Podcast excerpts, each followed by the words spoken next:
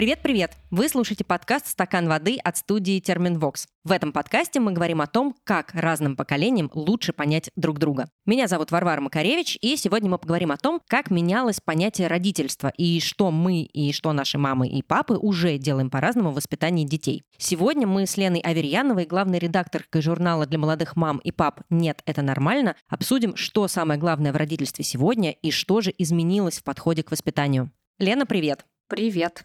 Мы сегодня с тобой говорим про родительство, каким оно было, каким оно стало. Мне это особенно актуально. Моя мама воспитала двух дочек, мне это все предстоит в ближайшем будущем, и периодически, когда мы с ней что-то обсуждаем, какие-то разногласия уже небольшие, но появляются. Я анализировала и думала про себя, в чем дело. Стало понятно, наверное, что здесь очень много исторических каких-то предпосылок, естественно, экономических. Понятно, что в Советском Союзе был один подход, потом ценности коллективные сменились на а, более индивидуальные, потом вообще пришли 90-е, и тут уж было, не, наверное, не до вопросов воспитания, а больше даже было вопросов выживания и сделать так, чтобы твои дети тоже выжили. У нас сегодня большая тема, давай попробуем разбить ее на маленькие фрагменты. И вопрос, с которого я хочу начать, как изменилась роль мамы?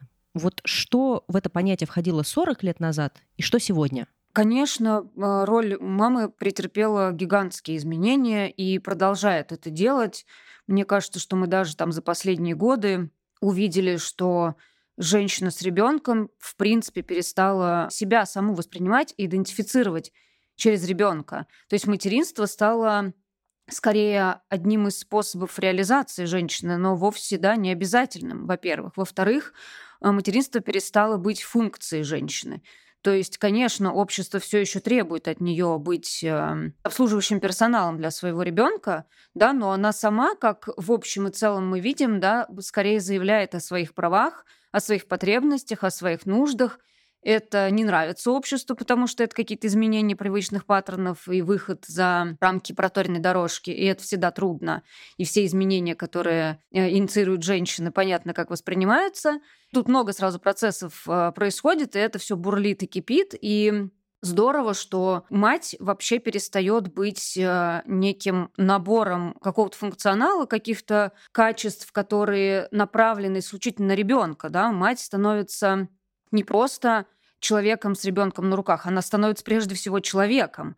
И отсюда, да, появляется какая-то вот это индивидуальный подход к ее материнству. Это позволяет делать э, современное материнство таким лоскутным одеялом. И тут я хочу сказать, что в последнее время я сама вижу и сталкиваюсь с тем, что поколенческая теория перестает, наверное, быть основным объяснением разницы между материнством тогда и сейчас. Потому что, в общем, критика поколенческой теории сводится к тому, что современная женщина, как я уже сказала, это скорее набор каких-то индивидуальных черт, качеств, потребностей, э, достижений, амбиций или их отсутствия. Да? Вот все вот это э, собирается в итоге и консолидируется в каждом конкретном человеке. Я сейчас общаясь с читательницами, вижу, насколько это стало ярко выражаться. Даже пять лет назад, когда женщины собирались вместе по признаку наличия у них детей, да, их э, темой общения в основном это и было дети, материнство и все, что в нем происходит, какие-то бытовые моменты и так далее. Сейчас я прямо э, наблюдаю за тем, как женщина с ребенком пытается себя в этом новом качестве осознать, принять. Вот когда ты перестаешь стесняться того, что ты мать, что твоя жизнь изменилась, что в ней произошли какие-то трансформации, и это окей, нормально, и давайте мы все об этом поговорим и, и осмыслим их через призму личного опыта каждой из нас. Мне кажется, это очень интересный процесс. Я э, скорее тут оптимистично смотрю на положение женщины с ребенком, хотя, конечно же, опять же, как человек, который много занимается темой, я вижу, как много сопротивления в обществе есть всем этим изменениям, и как система продолжает э, считывать женщину с ребенком как некую мамочку, да, которая у мамочки нет имени, есть только э, название. Да, или обычно найдет мама, и дальше имя того человека, кому она приходится мамой, а свое имя у нее как будто вообще исчезает.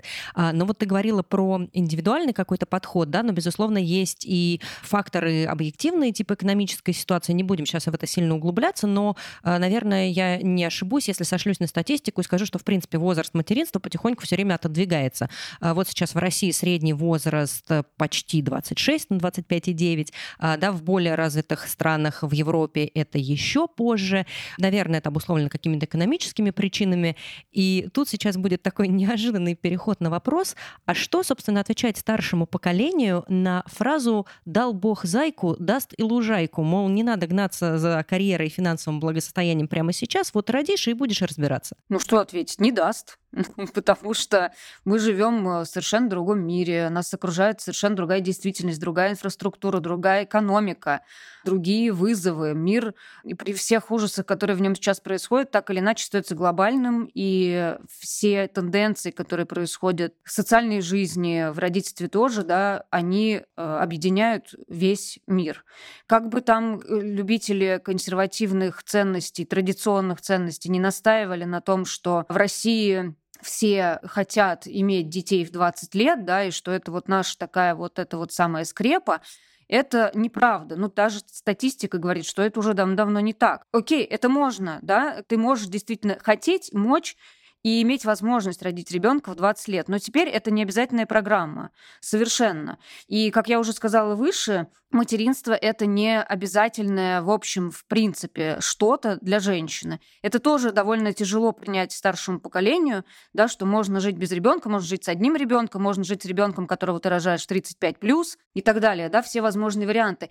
И вот эта вариативность, можно понять людей, которые считают, что ее быть не должно, да, очень тяжело в ситуации, когда есть какое-то разнообразие или хотя бы иллюзия разнообразия, представить себе, что женщина действительно в состоянии самостоятельно сделать выбор без э, всяких лужаек, заек и прочего, что она совершенно в состоянии заняться своей карьерой и отложить деторождение настолько, насколько ей позволяет э, финансы, здоровье, ее ресурсы и ее желания. Но эта смена парадигмы, о которой ты говоришь, она актуальна для небольших городов и отдаленных регионов, например, если мы говорим про Россию, или все-таки скорее это города-миллионники, а вот дальше-то сильно ничего не изменилось? Я сама из провинции, родилась и выросла во Владимире, но потом я уехала в Москву, из Москвы я уехала в Петербург, и, в общем-то, я наблюдаю в основном то, как это происходит здесь, да, и, в принципе, в больших городах. Но у меня все равно сохраняются связи, во-первых, и с родиной, во-вторых, и я в таком достаточно плотном контакте с своими читательницами, и я вижу, что даже в небольших городах женщины все равно стараются сделать так, как им комфортно. Да, понятно, что, конечно же, по инерции там это все э, такие более традиционные сценарии, они все еще сильны, действительно довольно популярны. Но с другой стороны, э, мы все прекрасно знаем, что э, наша страна так устроена, что все едут в большие города, в региональные центры, и там уже в любом случае на региональный центр распространяется какая-то такая вот столичная э, история, да, когда ты едешь, э, очевидно, за какими-то карьерными свершениями, когда ты зарабатыванием денег, наверное, родительство немножечко отходит на второй план. И я вижу вообще, на самом деле, вот эту финансовую осознанность. Очень многие заботятся о том, чтобы перед выходом в декрет у них была какая-то финансовая стабильность или хотя бы э, какие-то запасы денег, чтобы совсем не бросаться в омут с головой. Да, наверное, это свидетельствует не о совсем э, стабильной экономической ситуации, с одной стороны, но с другой стороны говорит о том, что люди стали более грамотно обращаться со своими финансами и со своим благополучием и думают о том, что на одном пособии да, ребенка не вырастить. И стараются как-то что-то отложить, чтобы обеспечить ему там и себе первые годы в каком-то плюс-минус э, достатке. К деньгам с тобой вернемся еще немножечко попозже обязательно. Пока мне, наверное, хочется еще сравнить более традиционную модель, которая, наверное, была присуща нашим условным нашим общим родителям, очень часто до сих пор я слышу такие фразы типа «попросила мужа посидеть с ребенком» или «муж согласился остаться с ребенком». И возникает такое ощущение, что папа — это как будто бы такая няня, которую еще нужно уговорить посидеть с его же ребенком. И в английском я наткнулась на прекрасный термин, э, называется co-parenting, совместное родительство, да, и если дословно переводить определение, это звучит как предприятие по совместной социализации и воспитанию ребенка. Мы в сторону копэрендинга движемся или пока об этом говорить рано, и действительно папы все еще остаются в кавычках с детьми? Ну, тут я, конечно, не могу э, такого прям восторженного какого-то ответа дать, потому что действительно Тут э, все до сих пор не очень. И мужчины, которые гуляют с ребенком в выходной, пока мама, дай бог, отдыхает, они наводят э, порядок дома, они все еще, конечно, в глазах того же нашего любимого общества остаются героями. И сами себя идентифицируют да, через вот эту помогающую функцию, не через родительскую пока еще. Опять же, несмотря на то, что вот те же наши читатели все время просят нас говорить о том, как э, много стало таких отцов, ну, правда, это погрешность в отношении того, как э, вообще люди живут и как э, родительство устроено. Да, несмотря на то, что роль матери меняется, видите, все эти изменения все равно двигает женщина. А мужчина, он, в общем-то, чтобы изменить свое положение в отцовстве, должен это сделать сам. Все вот эти разговоры вокруг включенного родительства, они все равно тоже завязываются на женщину, что ну ты ему помоги, женщина должна объяснить, женщина должна показать, ну, вы его хвалите. Ну, он же не, не собака, что его хвалить-то? Он же человек, взрослый, дееспособный. Он может, наверное, сообразить, что женщина тоже не входит в родительство с набором предустановленных э, каких-то знаний о том, как это все будет устроено. Она точно так же впервые в жизни берет его на руки, точно так же впервые в жизни меняет ему подгузник и понятия не имеет, что она делает. Просто она живет в установках о том, что женщина должна.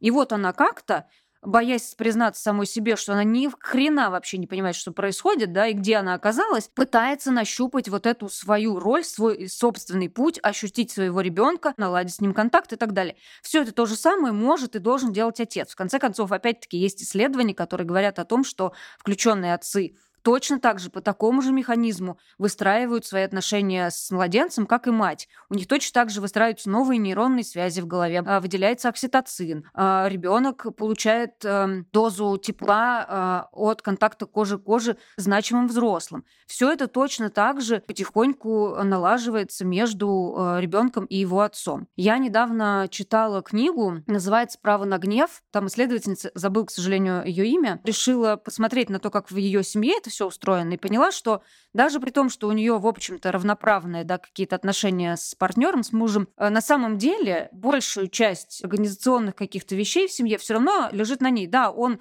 гуляет с ребенком, он меняет подгузники, он его кормит, там он э, что-то куда-то ходит там к доктору, но по факту все это организовать в любом случае должна женщина. Я хочу э, в своем прекрасном идеальном мире, который построил себя в голове, чтобы все мужчины просто взяли и такие, Блин, а действительно, это же наше дело, это же мы должны сделать. Почему мы ждем, что нам сейчас все расскажут, подскажут, напишут нам книжку, как вот это сделать и вот это. И вот тогда вы поймете, что такое ментальный груз, и, наконец-то, мы все заживем устало, но счастливо.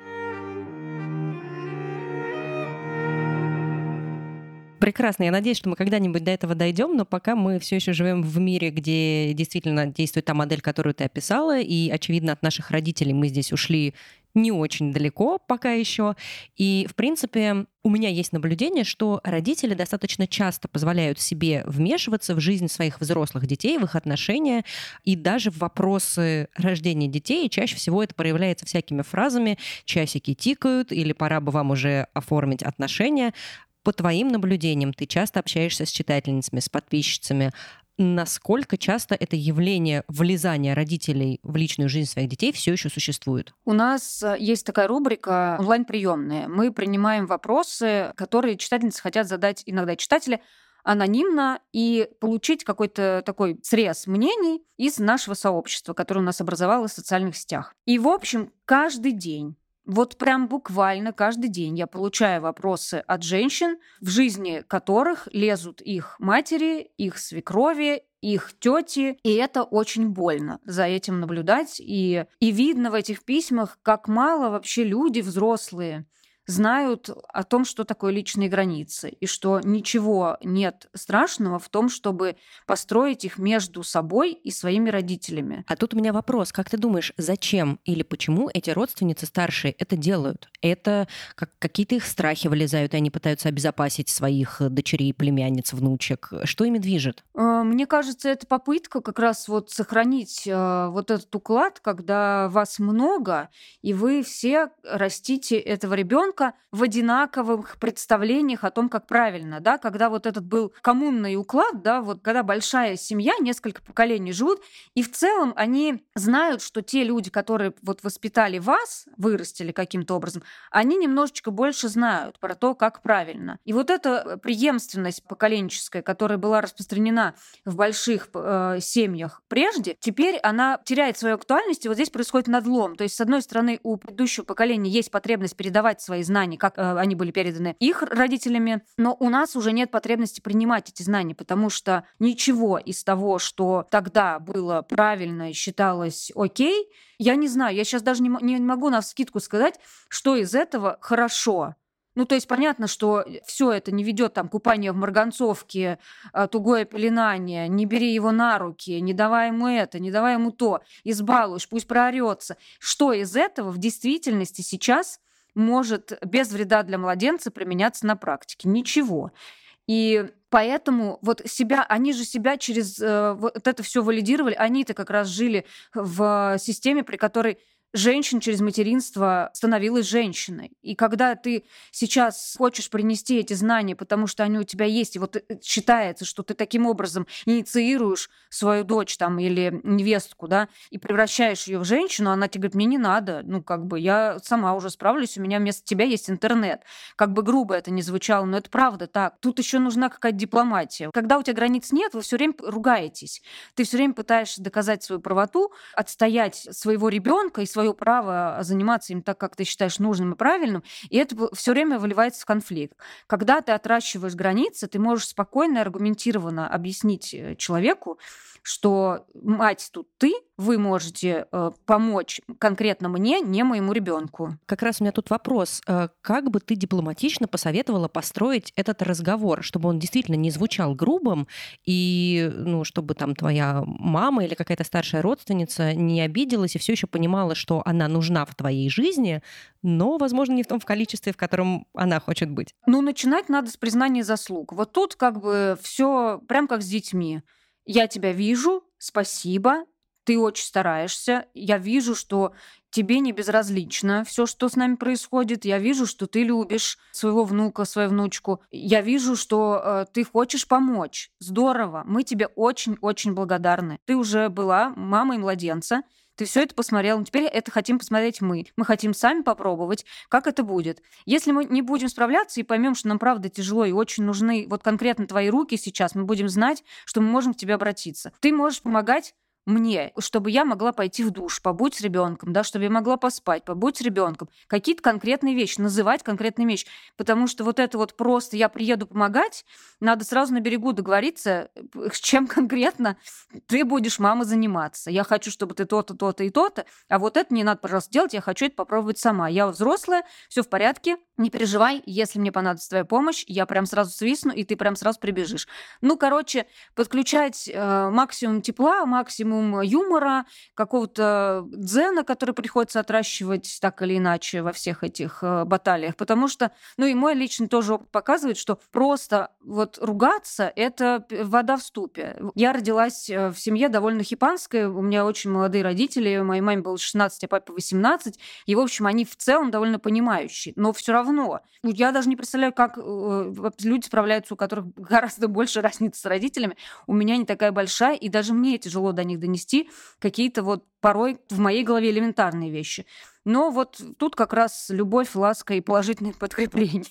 И все. Хочется еще немножко теории. Э, вот даже мы с тобой говорим, и понятно, что все эти требования внуков и внучек в основном всегда относятся к женскому полу. Но при этом, если в семье, например, есть дочь и сын, то к сыну как-то что-то никто не пристает, что давай-ка нам скорее внуков и продолжение рода. Почему? Это все еще старые, условно назовем их сексистские модели, живут в головах родителей? Конечно, это женская гендерная социализация. Это опять все сводится к тому, что если ты не вышла замуж, ты не родила ребенка, и ты не сидишь в пеленках и борщах, то ты не состоялась как женщина. Вообще принято считать, что женщина, которая по каким-то причинам там не торопится замуж и тем более рожать детей, она несчастна априори. Да? Вот как бы я э, росла в, в такой установке, что надо вот прям обязательно выйти замуж, а кто не вышел замуж, тот, значит, та дура вообще никому не нужна. И вот это никому не нужна, это, конечно, ужасная вообще история.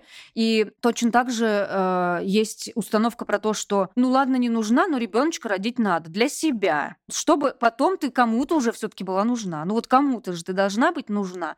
Вот это вот все время нужность, твоя нужность через кого-то, это очень такая патриархальная установка, что ты можешь реализоваться только через другого человека. Сначала через мужчину, а потом через его ребенка. Сама себе как будто бы ты как бы не нужна и не, не валидна сама для себя. Это тоже надо, конечно, все ломать и заново все собирать и строить. Я думаю, что ну, этот процесс как бы идет.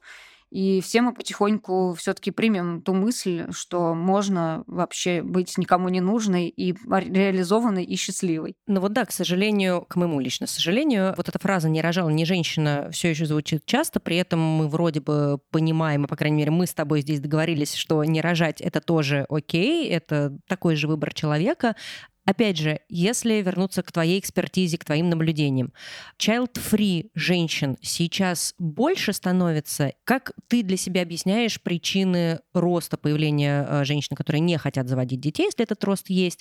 Это происходит осознанно, потому что они так хотят, или это скорее тоже какой-то, может быть, бунт и желание скинуть с себя вот это родительское давление и просто наперекор маме отморозить уши, сказать, ну тогда я вообще рожать не буду? Разные есть как бы категории э, child-free. Мне очень нравится категория child-free. Это когда женщина, которая родила ребенка, поняла, что она child-free. После этого больше никаких детей. Очень многие и мои знакомые, и приятельницы, которые сказали, что ну все, типа, окей, я поняла, что я люблю своего ребенка, да, но я поняла, что это не мое. Все Но больше я не хочу. Да, какой-то не тот прикол, на который стоило бы идти. Есть действительно женщины, которые, наверное, ну, это скорее какое-то ну, молодое поколение, которое такой э, бунт против патриархальных установок устраивает, говорит, что я никого вообще отстаньте от меня, никого рожать не буду. Я думаю, это происходит потому, что у нас есть возможность действительно на это посмотреть широко, не вот не в ближайшем окружении, да, которое, опять-таки, вполне возможно, э, само замучено этим репродуктивным давлением, да, и который транслирует тебе это репродуктивное давление, ты пробуксовываешь эту мысль и никак не можешь из, э, из нее вырваться и посмотреть, а бывает ли по-другому и нормально ли по-другому. Сейчас у нас такая хорошая и яркая репрезентация разных выборов э, благодаря интернету. Мы видим разный опыт, мы видим, что не хотеть ребенка нормально, или, например, не хотеть его, а потом захотеть, передумав, это тоже нормально. Или, например, а, долгое время откладывать, но потом вдруг резко встретить человека и э, сразу же родить ребенка. Это вот, например, мой опыт. Я не хотела никаких детей, потом я встретила своего мужа и поняла, что я хочу миллион детей. Ну, потом с миллионом, конечно, немножечко пришлось это поумерить э, свои э, планы, потому что я ее родила и поняла, что хе-хей, никакого миллиона. Мне кажется, тут вопрос в видимости. Всегда были люди, которые не хотели детей, но рожали их. Например, потому что, опять-таки, существует существует и существовало довольно серьезное давление общественное, да, и давление родственников, и зайки, и лужайки, и вот это вот все. И сколько об это разбилось судеб, да, и счастливых жизней, сколько мы не увидели э, открытий, не знаю, каких-то исследований, каких-то интересных вещей, которые могли бы сделать люди, э, родившие ребенка и похерившие там свою карьеру, жизнь и вообще все свои планы, например, да. Плюс это правда действительно никак не изучалось, не, ну потому что вот э, это максима, женщина должна родить ребенка, все. Как там она на самом деле хочет и может ли она не хотеть, никого не волновало довольно долго. И сейчас, когда мы начинаем эту вообще всю эту подноготную вытаскивать и смотреть на то, как это все выглядит, мы видим, что вообще-то это не вчера придумали, просто оно сейчас получило название, получило валидацию, получило подтверждение. Но вот когда люди говорят, что геев стало больше, они же считают, что почему-то в популяции гомосексуальных людей стало больше, потому что нам начали про это по телеку рассказывать. Но на самом деле корреляция другая да, как бы они остаются в том же процентном соотношении, что были всегда, и это называется не пропаганда, а видимость. Точно так же, как вот сейчас с пропагандой Child Free. Это все набор разных опытов, которые представляют собой спектр. Ну, нет никаких полюсов. Ну, нельзя сказать, я раз и навсегда решаю не иметь детей, я раз и навсегда решаю иметь миллион детей. Все это меняется, и это флюидно. Мне вообще нравится очень этот подход, где нет чего-то категоричного, черного или белого. И вот если ты уж решила, что у тебя никогда не будет детей, то будь добра придерживаться этого мнения, решения до конца жизни. Классно, что мнение можно менять, и ты описывала совершенно разные сценарии, в том числе сценарии, где будущие родители подходят к этому очень ответственно и не заводят детей, например, например, там лет до 35, потому что хотят встать на ноги, как-то себя уже обеспечить и понимать, что они могут обеспечить своего ребенка. И мне этот подход кажется достаточно ответственным. В то время как старшее поколение и многие родители как раз наоборот говорят, что слушай, ну то что за безответственность такая? Тебе 35, а ты все еще без детей. Сталкиваются наши ценности и наши представления о прекрасном, и вот они такие хоп, соединились, и мы поняли, что у них как бы вот этот пазл не сошелся, да? Как можно попробовать э, это сделать, и как можно все-таки попробовать их найти, и как провести эту беседу со своими родителями и объяснить, что это как раз очень ответственный подход, что ты не просто так с этим затягиваешь? Я бы, наверное, говорила о том, что я бы хотела воспитать счастливого ребенка. Для того, чтобы воспитать счастливого ребенка, мне нужно многое узнать про саму себя. Мне нужно понять, что я сама хочу в этой жизни, и чем я хочу заниматься после того, как этот ребенок родится, что я хочу с ним делать, какие у меня есть планы. Сейчас жизнь, технологии, в том числе репродуктивные, они дают нам возможность немножечко, во-первых, отсрочить материнство без вреда для всех вообще абсолютно, во-вторых, облегчить нам немножко жизнь, и плюс ко всему вообще ценность ребенка при всем уважении к нашим родителям и предыдущим поколениям сильно выросла. Нельзя просто родить ребенка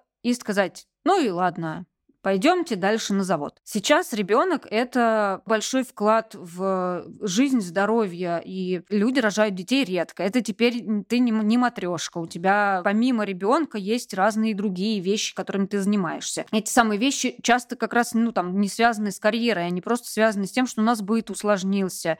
Мы переехали в большие города, нам нужно ездить далеко на работу. Ну просто вот какие-то такие элементарные вещи усложнились и стали гораздо более комплексными, чем были до этого этого. Слушай, ну с одной стороны условия усложнились, а с другой стороны наоборот упростились, потому что как раз у нас появились все те помощники в виде гаджетов, девайсов, э, людей, которых можно нанять и так далее. У наших родителей этой возможности не было, и мне кажется, что у них не было ну, вот этой, что ли, привилегии решать какие-то детские психологические проблемы и уделять им много времени, потому что действительно, как ты сказала, нужно было идти на завод, лишь бы было что есть и колготки на что ребенку купить. Ну, мне кажется, это дискуссионный вопрос, потому что я считаю, что появление всех вот этих помощников по хозяйству, гаджетов и прочих вещей, которые э, нас окружают и кажутся нам привычными, свидетельствует о том как раз, что жизнь сильно усложнилась. И, соответственно, усложнились и требования наши к самим себе – к нашим детям и к тому, как они будут жить. И это нормально. Нормально хотеть хорошей жизни, нормально хотеть хорошей жизни своему ребенку. Но хорошая жизнь больше не ограничивается походом на завод и э, получкой. Да? Это что-то более сложное. Мы уже знаем, что такое путешествие, мы знаем, что такое психотерапия, мы знаем, что такое сложную книжку купить, почитать, мы знаем, что такое интернет, мы знаем, что такое э, иметь разные точки зрения, не ходить строем. Пока еще мы еще можем это себе позволить. Больше нет директивы. И чтобы оно вот эта вот э, ньютоновская жидкость вот так совсем у нас из рук не убегала, надо все время двигаться, постоянно, постоянно, постоянно находиться в движении. И это очень ресурсозатратный процесс. В принципе, как бы вот это и говорит нам о том, что немножечко не успеваем мы э, рожать детей в 25 лет. У нас 25 лет еще детство не закончилось, потому что оно пролонгировано уже было у нас, а уж у наших детей оно будет еще длиннее, чем у нас. У меня с сестрой разница 13 лет. Я вот наблюдаю сейчас за ней, ей 23 года, это прям ребенок еще. Ну, прям вообще. С 23 года я работала в Ленте.ру от звонка до звонка. Выкурила по пачке сигарет в день. И, в общем, как бы жила, э, была взрослой тетенькой. А моя сестра еще очень такая юная козочка, которая бегает по тусовкам, никакой работе вообще не думает. И говорит мне, представляешь, она учится в медицинском, я поступаю на шестой курс, и мне придется иногда работать по выходным. О, ужас. Да, и даже вот даже здесь у нас есть разница в, э, поколенческая. Что говорить про нас и наших родителей? Конечно, это огромный разрыв. Просто надо его признать. Ну да, дорогие родители, ну у нас по-другому. Ну вот мы не можем, как вот было у вас. Конечно, это все тяжело, и спасибо родителям, что они готовы помогать, но хорошо бы, чтобы они не лезли нам э, в голову и в трусы. Ты говорила о том, что очень много вокруг нас поменялось, в том числе и информационная среда, безусловно. И мы проговорили с тобой уже некую разницу, да, о том, как воспитывали детей в СССР. Там делали вот этого общественного человека, который должен был на благо общества работать. Потом э, в 90-е вроде бы на первый план выходит уже достаток и благополучие, и все растили успешных детей, да, не счастливых, mm-hmm. а именно успешных. Э, сейчас перед нами вроде бы есть просто тысячи разнообразных воспитательных методов, и сегодня информационная среда уже может перевесить авторитет родительского опыта или пока еще нет, пока еще мы на этих качелях колеблемся все-таки в сторону послушать старшее поколение? в идеальном том самом мире, который я себе строю в голове, мы будем как-то в балансе находиться. Сейчас, когда все меняется, это э, совершенно нормально и естественно, что мы как бы тут радикализируемся немножечко, да, и поскольку это какие-то большие довольно-таки, что называется, тектонические изменения, это сопровождается таким громким треском, который э, мы слышим везде, вопли эти в, в спорах, э, в комментариях, на кухнях и, и так далее. И, конечно, же, как любая система, которая изменяется, она рано или поздно придет в определенный баланс. К тому моменту, когда она придет в какой-то баланс, мы уже вырастим своих детей, и у нас будет какой-то свой опыт, и мы его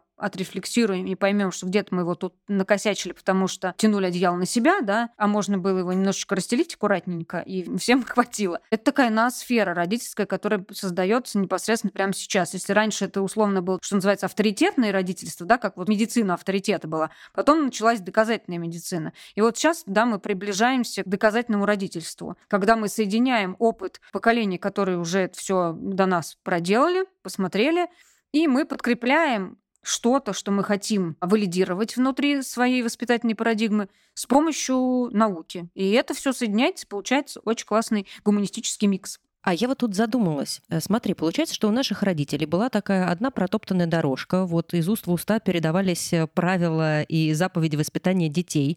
А у нас сейчас есть вот этот весь огромный массив информации. И тебе в одной книжке говорят что-то одно, другой психолог советует что-то второе, а третья мамочка говорит, нет-нет, вот лучше этот список литературы прочитайте, и вот тогда-то все будет прекрасно. Нет ли в этом наоборот, минусы, что количество информации такое колоссальное, что ты вообще не можешь сориентироваться, как тебе воспитывать своих детей. И проще пойти к маме и послушать тот единственный правильный вариант. Да, иногда, наверное, это действительно минус. Я, наоборот, считаю, что чем больше информации, чем больше источников, тем больше у нас шансов сделать какие-то выводы из этого, да, и суммировать их и применить их на практике. Но я понимаю, что у обычного такого среднестатистического родителя, наверное, такой привилегии обрабатывать такое огромное количество информации действительно нет. Но тут, как мне кажется, нам приходит на помощь такая штука, как чутье. То, что trust the gut, да, называется. Вот когда ты внутри чувствуешь, что ты делаешь правильно. Вот я иногда что-то говорю ребенку и понимаю, что вот это во мне на самом деле говорит вот этот мой детский опыт,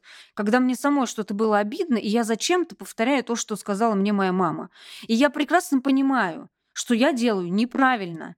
И сейчас моя привилегия в том, что я могу подойти к своему ребенку и сказать, слушай, я была не права, я очень устала, когда тебе отвечала, и сорвалась. Так делать нельзя, говорить с тобой так не нужно было. Вот это наша суперсила, да, что в потоке информации мы есть сами у себя. Мы через себя можем откалибровать это. Вот мы считаем, что это неправильно. Но вот даже если человек считает, что, например, а, его растили и шлепали, и он считает, что это правильно, да, ну там понятно, там есть психологические защиты, и все это уже много раз объяснялось разными хорошими психологами. Если он так делает, он же прекрасно в глубине души понимает, что он поступает неправильно у него есть внутренний камертон, который ему говорит, что Н-н". и да, нормально иногда просить мам, слушай, а можно я его накормлю сегодня сосисками?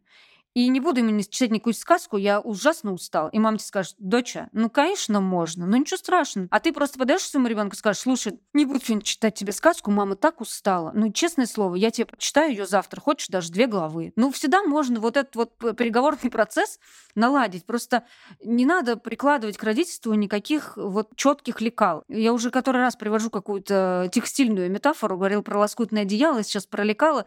В общем, это какой-то такой процесс творческий. Про не надо забывать. Это не детальки выпиливать на заводе. Это шить лоскутное дело. Да, главное об этом помнить. Мы общаемся с своими подписчиками тоже в соцсетях и просим их каждому выпуску присылать нам какие-то истории, э, вопросы. И вот честно говоря, одна из подписчиц прислала целый список того, что, по ее мнению, ее родители делали не так. Я хочу его зачитать не с целью как-то демонизировать старшее поколение, а просто потому, что ну, он такой эм, достаточно, мне кажется, иллюстративный и подробный. Тут прям по пунктам.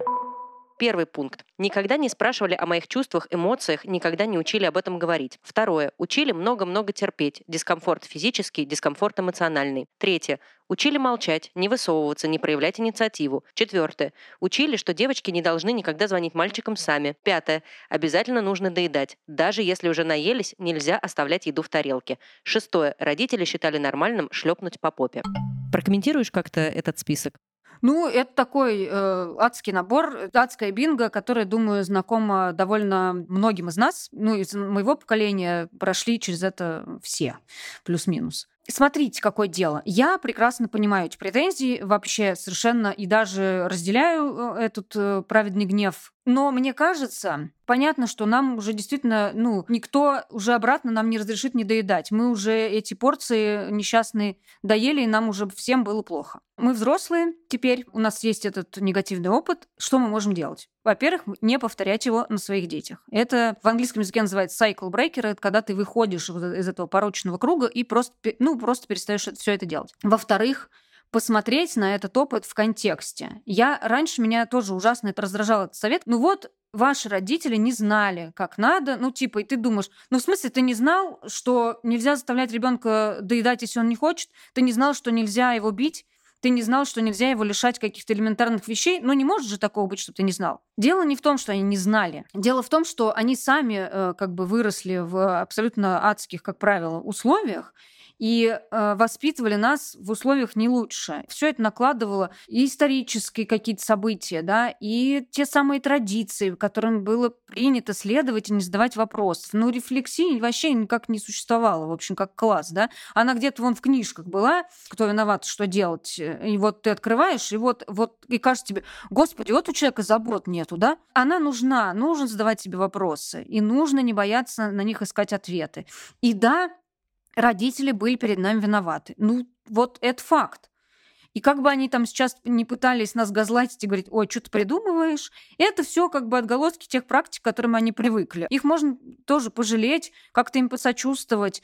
А, здесь найти в себе уже великодушного взрослого, который поймет этого ребенка в твоем родителе. Это сложная схема, сложный процесс, и без внутреннего ресурса действительно очень тяжело пройти этот, вот, вот этот путь. Я хотела спросить, э, как, э, как это сделать и как построить этот диалог с родителями, как отпустить обиду, и поняла, что, наверное, никакого простого ответа здесь нет, нет, это долгая работа, но если она будет успешной, то можно получить классный результат. Абсолютно верно. Мы вот у меня такой опыт, значит, я когда родила ребенка и начала во все это погружаться, у меня, я думаю, как у многих, да, возникло столько вопросов к своим родителям, столько во мне всего вскрылось э, того, что было подавлено, забыто, да, и загнано куда-то в какие-то темные уголки моей памяти, что это вызывало во мне просто ужасный гнев, просто невероятный. Я никак не могла найти вот э, баланс и успокоение в этом смысле. Но потом прошло довольно много времени, правда много. Когда начались вот эти все карантины и самоизоляции,